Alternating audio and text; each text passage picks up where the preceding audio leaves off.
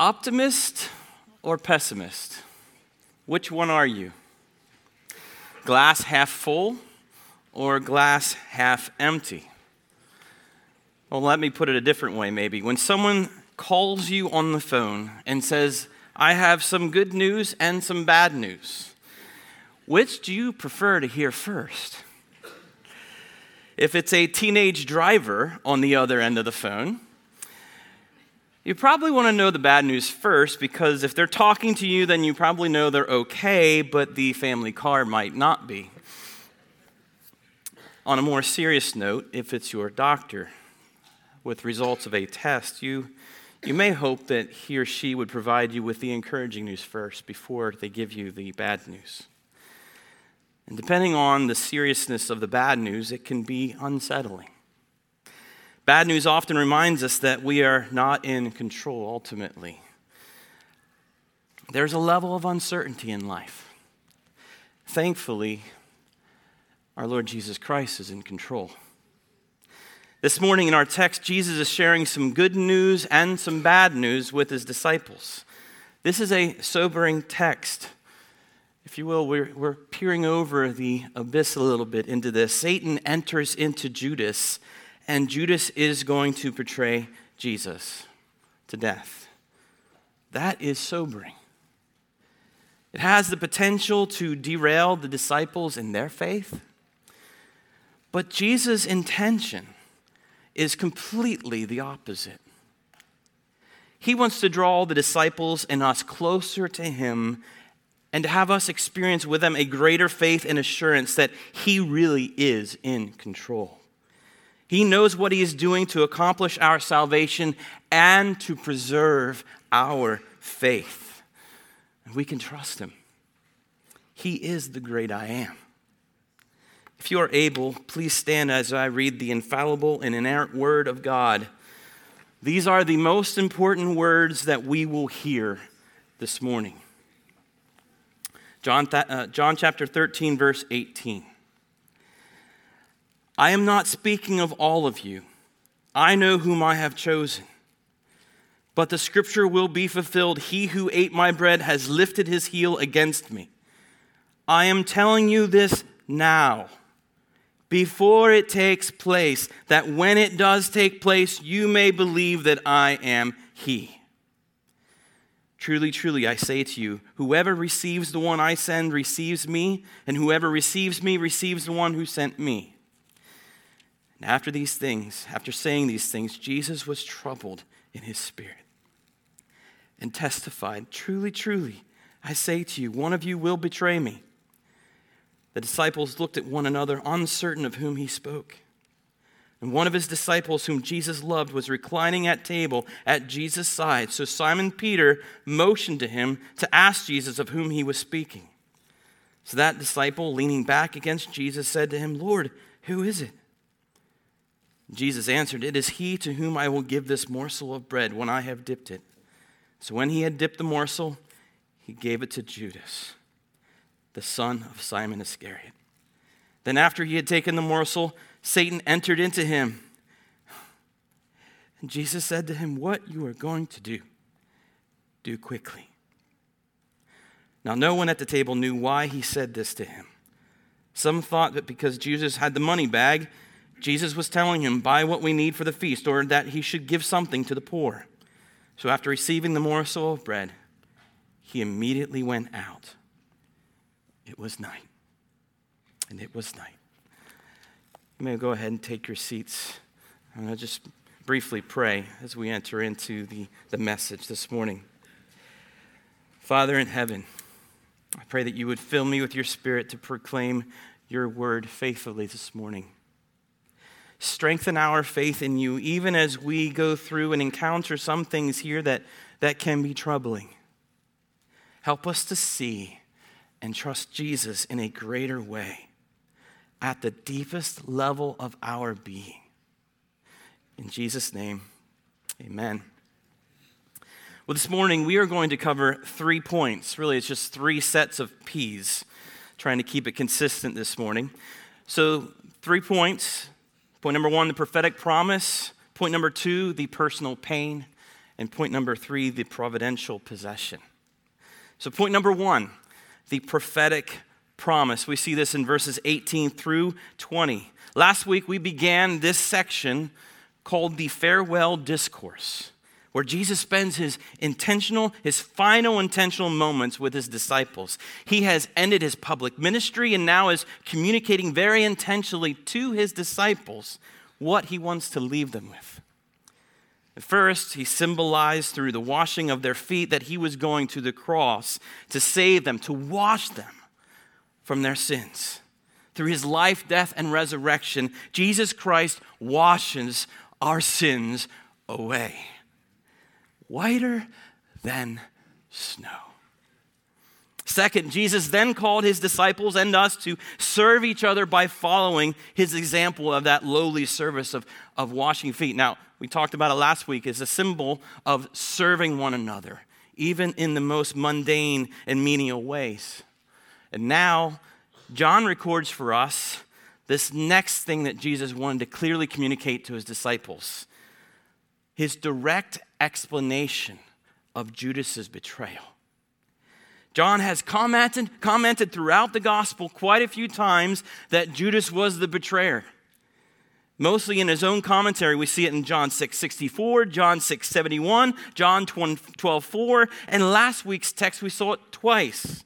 In John 13, verse 2, it said, During supper, when the devil had already put it into the heart of Judas Iscariot, Simon's son, to betray him. And in verse 11, for he knew who was to betray him. That was why he said, Not all of you are clean. And now, this week's text it's coming directly from the mouth of Jesus. I am not speaking of all of you. I know whom I have chosen. But the scripture will be fulfilled. He who ate my bread has lifted his heel against me. Leon Morris, in his commentary, says once again, the tragedy of Judas is brought to the fore. It must have made a big impression on John, for he mentions it so often. Here he records Jesus' explicit denial that his words refer, refer to all of them. He knows whom he chose. The implication is that this choosing is the decisive thing. Once again, in the Gospel of John, once again, we have the divine initiative. Not all of them are clean. Not all of them are following Jesus and believing in him. In addressing this betrayal of Judas, Jesus is emphasizing his sovereign election and choice of the 11 disciples. His initiative, his choice enables them ultimately to persevere in their faith, even when they see Jesus betrayed by their close comrade, their close friend, Judas. I know whom I have chosen, Jesus says. Remember earlier in John, we see the promise in John 10 where Jesus says, I am the good shepherd. He says, I know my own, and my own know me, just as the Father knows me, and I know the Father, and I lay down my life for the sheep. My sheep hear my voice, and I know them, and they follow me. I give them eternal life. And listen to this they will never perish and no one will snatch them out of my hand. As we continue in this text this morning and we digest what's going on and happening, any unsettledness or any trouble feelings that you might experience or may arise in your hearts, let's, let's just set in our minds right now, we're going to push those things away to trust more fully in Jesus. We're not, we're not dismissing them, but we're allowing them to push us to trust in the Savior all the more and his finished work on the cross. He is the good shepherd. He does not lose any of his sheep. In verse 18, Jesus says, What is about to happen will fulfill Psalm 41, verse 9. He who ate my bread has lifted his heel against me. This lifting of the heel is probably an allusion to a horse or a mule preparing to strike the one who is feeding them, giving them nourishment. And here in this psalm, the person doing the striking is a close friend. Leon Morris says it represents the betrayal not of an acquaintance, but of an intimate friend. Someone who has walked with Jesus all this time. In Psalm 41, verse 9, David's actually the, the author of this psalm. He's probably speaking for his own experience of his old counselor, Ahithophel, the Gilonite, who took up counsel for David's rebellious son, Absalom, against David. In the end, the story of Ahithophel and also of Judas are very similar. We see at the end of Jesus' life, he hangs himself because he betrayed the Son of God. Ahithophel hangs himself because he betrayed the Lord's anointed. So we see Jesus fulfilling this prophecy, even in his betrayal of a close friend. Now, in the midst of sharing this betrayal, Jesus makes not just to say, hey, I'm fulfilling prophecy here. He's connecting it to the disciples to give them a prophetic promise. That's our point number one. That prophetic promise to basically say, hey, when this happens, you know who I am. In verse 19, he says, he says, I am telling you this now before it takes place, that when it does take place, you may believe that I am He. Gordon Keddie says Jesus knew how much Judas's duplicity would shake the faith of the other disciples, the other 11. They needed to be reassured or assured that this was the outworking of God's plan and that Jesus was fully aware of what was about to transpire. He knows it all. Church, he knows it all. And telling him, telling them that before it happens, he is saying that when it does take place, that you will believe I am He. And what we have here is not just Jesus saying, you know, just that I know about this. Jesus is actually emphatically declaring that he is the I am of Exodus 3:14, where God says to Moses, "I am who I am. I am the self-existent existent God. I am the one who put everything into place. I am is in control. I am is in control. He is subject to no one, even Judas's betrayal. This is all according to the plan. Believe in him. Verse 20, he continues his assertions. This might seem odd placed here, but, but just wait with this with me for a moment. He says, "Truly, truly, amen, amen. I say to you, whoever receives the Son, I, uh, the one I send receives me, and whoever receives me receives the one who sent me." This is like a commissioning of sorts. So he's basically saying, when this happens, you're to believe that I am, and then you're going to be on mission. It really reminds me of what Jesus says to Peter Simon, Simon, Satan demands to have you, to sift you. But I have prayed for you that your faith may not fail. And when you have turned, strengthen your brothers. It's very similar. There is a not just a confidence in Jesus. He is the I am. It's going to happen. He knows how to preserve the faith of his people. When all this happens, know that I am and I am in control. I know for us, this is great. You know, we look back at this, it's like, yeah, Judas is betraying Jesus. We get this. It does strengthen our faith to some degree, but I believe there's a further application for us. Nothing's outside of Jesus' control. But in our day and age, and even the history of the church, it is sadly true that not all who make a profession of faith always stay true to that profession. It can be distressing and troubling. What happened to them? Now, I'm speaking of people with whom we have done life with. Very similar, Judas and Jesus. People served alongside of you. Maybe even, in my experience, in pastoral ministry. And over the time, we find out, maybe from a distance, that they've departed from the faith. Now, this doesn't just happen overnight, it's often a gradual process. But similar to this prophetic promise that Jesus gives to his disciples, God provides us with clarity in his word that this will happen. Predicting, warning us that these things will happen, warning us to not go that direction. We see it in 2 Timothy 3 and 4. We see it in Hebrews 3 and 10. We see it in Jude 17 through 22. And Richard D. Phillips, D. Phillips says this we, we accept others as Christians based on a credible profession of faith in Christ. If some depart from us or turn to the way of the devil, we should not be dismayed, even though it grieves us greatly. And, church, it does.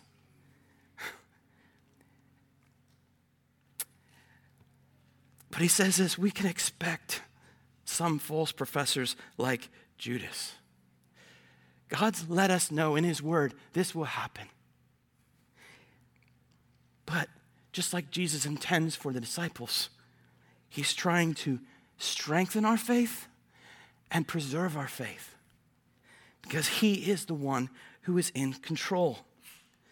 Now, God gives us this in His Word to warn us against following and deporting ourselves, but He's also just giving us this comfort. He knows everything, and He is our faithful shepherd, and we can trust Him with these things. He's not saying it's easy. He's not saying it's not a painful experience, which leads us to point number two the personal pain. Immediately in the next verse, we see in verse 21, after saying these things, Jesus was troubled in his spirit. Truly, truly, I say to you, one of you will betray me. Jesus, who just declared emphatically that he is the I am, is troubled. He knows everything, he's in control of everything. But he's not only fully God, he is a fully a man. He's revealing here his humanity. He is experiencing what we experience when someone betrays us. It's troubling, it's painful, tears are shed. And Leon Morris says this though John pictures Jesus as in control of the situation, he does not let us think of him as unmoved by the events through which he was passing. This is a personal pain to him, but not just for Jesus, it's also painful for the disciples. This was their intimate friend as well. This would be disillusioning. Look at verse 22. Also, they're responding with this, like, Who, who's he speaking of? They looked at one another, uncertain of whom he spoke. And can you imagine? Can you imagine being in their shoes? Like, is it, is it going to be me? We see actually in the other gospels, in Mark 14 especially, we see here it says they became, they began to be sorrowful and to say to him one after another, Is it I? Is it I? Is it I? Some introspections going on in their hearts. Could you imagine? Am I going to betray the Savior? Is that going to be me? That's painful. Now we see in the narrative that we have before us here, Peter, Peter initiates something, but normally he's, he's outspoken. We saw this last week. Um, but in this situation, it's almost like Peter was like, um, I'm not asking him. Like, John, can, you, ask him? Um, so John's actually, you know, the, the, the beloved disciple. It seems clear from his writings that he uh, basically gives that his description instead of putting his name in there. But John is apparently laying beside Jesus and probably on a U shaped couch of sorts where um, the person laying to the right of Jesus was John, which that would be the most intimate and closest experience because his head, when they're laying heads forward, his head would be right at Jesus' chest really close to Jesus. So much so that when Peter motions to him, John, John can actually just say, Hey, Jesus, Lord, who, who is it? Without probably anybody else hearing. And Jesus answers him, It is he to whom I will give this morsel of bread when I have dipped it. So it seems clear that most of the disciples have no idea what's going on, an understanding. And then Jesus gives that morsel of bread to Judas. My question that I don't really have an answer to is what you would have thought John, who knew the details, would understand what's going on, but he doesn't do anything about it. Now, he's probably giving this amount of detail because he's the one who saw the whole thing. But what's clear is Jesus knew his betrayer, identifying, giving this morsel of bread to him, treating him even at this moment as a favored guest, favored friend, trusted friend. You've ever had hospitality with folks? You're giving, you're giving your food to them, you're blessing them. Fulfilling that Psalm 41 9, he who ate my bread has lifted his heel against me. So even though, Jesus, even though he's troubled in his spirit and he's being betrayed, he's going through with this because he must. The cross is lurking ahead of him, and he knows this is the only way. This is the only way for anyone to have salvation. Church, Jesus went through this willingly, even authoritatively, so that you and I could know salvation. All glory be to our Savior. He's on the road to Calvary towards the cross. I know, I know at times we can be tempted to, in a situation, be aware like, okay, this is hard. Is Jesus really being faithful to me? When we experience that temptation to say, maybe, maybe he's not going to be faithful, let us remember, even in his betrayal, Jesus is faithful to the nth degree. That he would go to the cross for us, that he would be betrayed by a close friend, knowing what was beyond it. Jesus is faithful no matter what we go through. Even when we experience betrayal of a close friend, he knew the betrayal of the worst kind. Richard D. Phillips says, When we are abandoned by loved ones or betrayed because of our Christian convictions, we may take solace in the fellowship we have with our Lord, who is even more wickedly betrayed. You take it to the nth degree, we have failed Jesus. But he went perfectly to the cross so that our betrayal, our disobedience is forgiven and we are near to God through Jesus.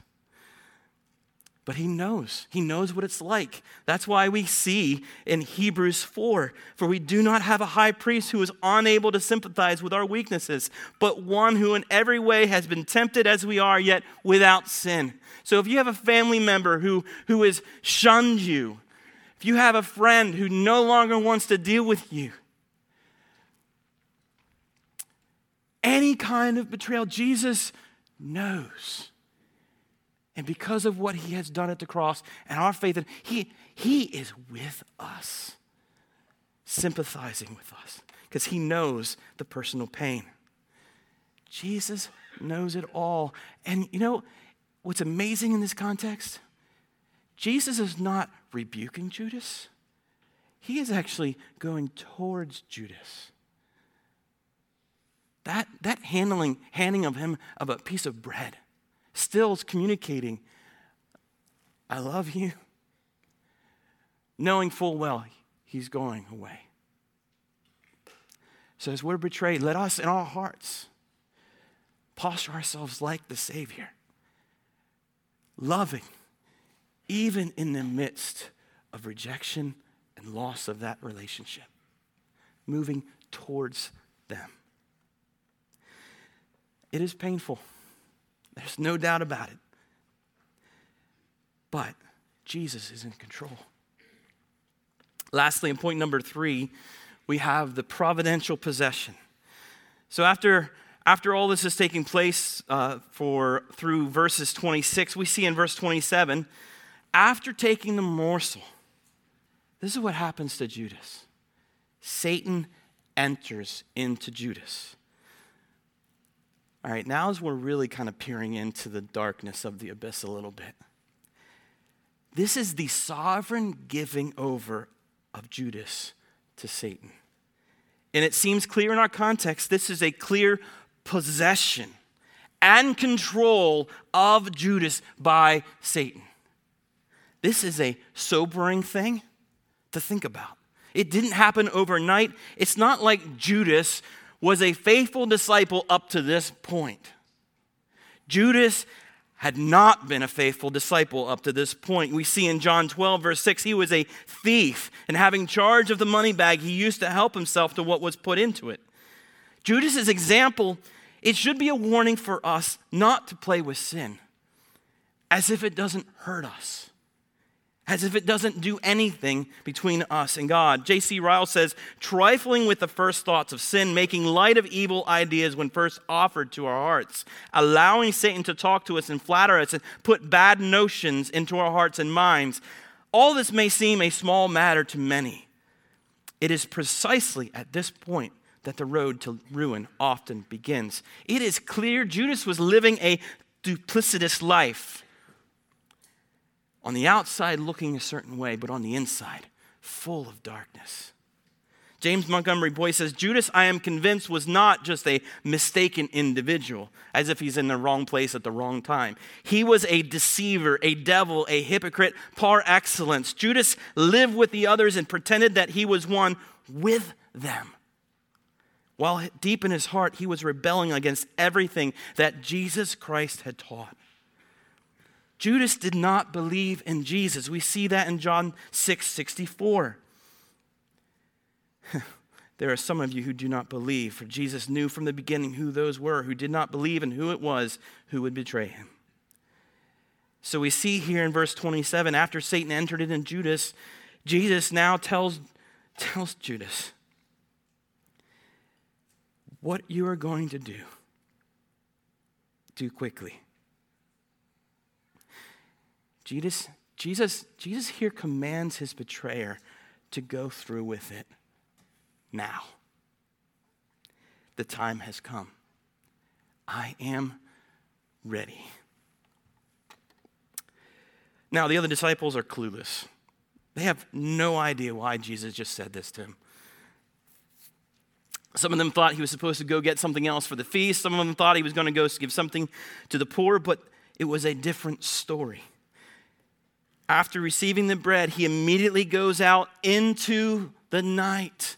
And we know in the Gospel of John, night is symbolizing darkness. Darkness is talked about by John often. It's not a little significant here thing here that, that this is what ends this scene, and it was night. Robert Jamieson says, far blacker the night in the soul of Judas than in the sky over his head. James Hamilton says, Once Judas had gone out to betray Jesus, John writes, and it was night. The day is over. The time of the public ministry of Jesus has ended. The plot now marches to the cross. For Jesus, this is the darkest of nights. But it was a dark night he willingly endured so that you and I can be saved. You and I can know God. We can be washed of our sins. We can be free to relate with God, to worship Him, to enjoy that we have a great high priest who's gone before us, that we have someone named Jesus that is our wonderful plea before the Father, that we have the strong confidence to draw near in full assurance of faith. All that He has done for us, it starts here moving forward to the cross. Now, the most disturbing element, Bruce Milne says about this passage, is the awesome warning represented in the figure of Jesus. There is tragically a road to hell at the very gates of heaven in the sense that it is, it is possible to resist even the prolonged personal appeals of Jesus Christ and turn away at the last into the darkness. Hell is no mere theoretical possibility. It is awesome. It is an awesome and fearful reality.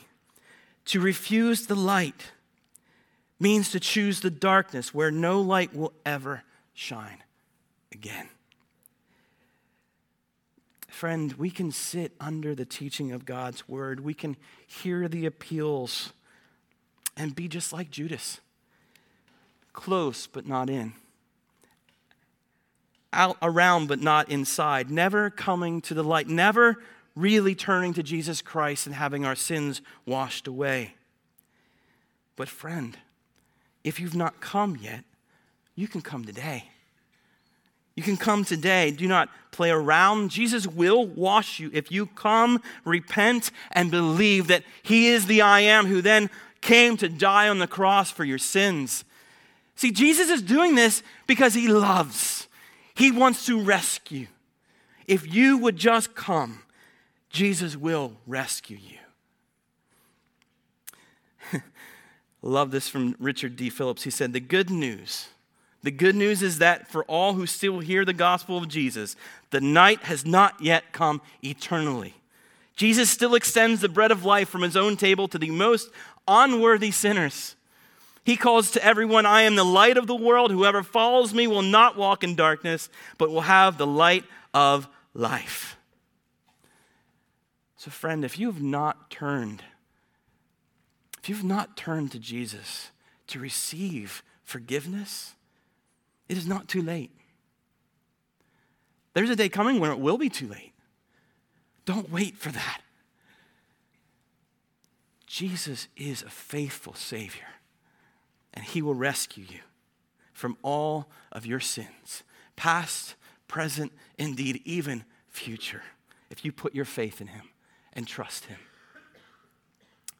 Now, I know for us as believers, this passage is a bit sobering.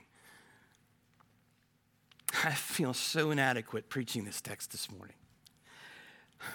The things that we covered today could cause a believer who is sensitive in their conscience to struggle or be troubled. I don't believe that is the heart of Christ to stir up doubt or a, a troubled spirit or even unbelief. We all need this encouragement to take things seriously but here's my encouragement to you this morning for all of us. We want to foster in our hearts a tender heart to the Lord.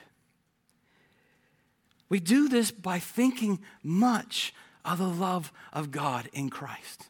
We do this by thinking, like Paul said in Galatians chapter 2 The life I now live in the flesh, I live by faith in the Son of God who loved me and gave himself for me. And remember, he is the good shepherd. He does not lose any of his sheep. Remember in the gospel, we cannot save ourselves, but Jesus did it all, even through his betrayal. Jesus knows those whom he has chosen, and he will not let a single one of us be snatched out of his hand. So if you're struggling this morning, I wish I could just sit and talk with each one of you. I was thinking, like, how do I? How, I was telling Kevin this morning, like, I, I would, I'd love to just do this text. Can we just do it one on one, so that I know exactly how to apply this to everyone? But I am not the Holy Spirit, and my trust and our trust is that the Spirit is applying it to each one of our hearts, even through the frailty of a human being. But remember this, not just today but there is a day coming when, some way, we will see Jesus face to face. All will be made right. Wait for it. Eagerly wait for him, as the scriptures say, for his appearing. The struggles of this life will also be over.